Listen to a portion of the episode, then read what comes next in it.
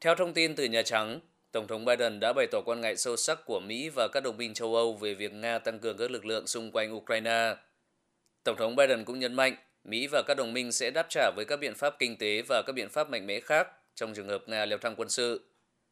Tổng thống Biden nhắc lại sự ủng hộ đối với chủ quyền và toàn vẹn lãnh thổ của Ukraine, đồng thời kêu gọi xuống thang và quay trở lại con đường ngoại giao. Hai tổng thống cũng chỉ đạo đội ngũ của mình thực hiện các hoạt động tiếp theo và Mỹ cũng sẽ hành động tương tự cùng với các đối tác và đồng minh của mình. Hai bên cũng thảo luận đối thoại Mỹ-Nga về ổn định chiến lược, đối thoại về phần mềm sử dụng mã độc tống tiền, cũng như phối hợp trong các vấn đề khu vực như Iran.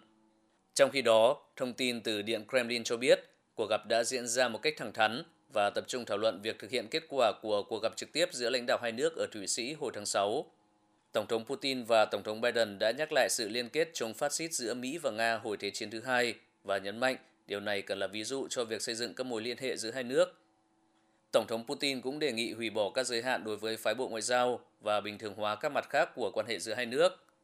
Tổng thống Putin cho biết, Nga nghiêm túc trong việc được đảm bảo một cách đáng tin cậy rằng NATO sẽ không mở rộng thêm về phía đông như khối này từng cam kết sau khi chủ nghĩa xã hội sụp đổ ở Đông Âu. Tổng thống Putin cũng cáo buộc NATO có các nỗ lực nguy hiểm nhằm kiểm soát Ukraine, đồng thời nhấn mạnh với Tổng thống Biden rằng việc quy trách nhiệm cho Nga về căng thẳng hiện tại giữa hai nước là không đúng. Tổng thống Putin đồng thời cũng lên án thái độ phá hoại của Ukraine đối với việc giải quyết hòa bình tình hình ở Đông Ukraine.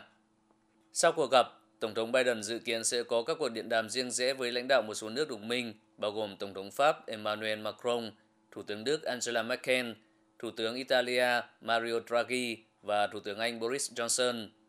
Theo thông tin từ Nhà Trắng, lãnh đạo các nước này đã thống nhất tiếp tục trao đổi liên quan tới việc Nga triển khai quân đội ở biên giới với Ukraine.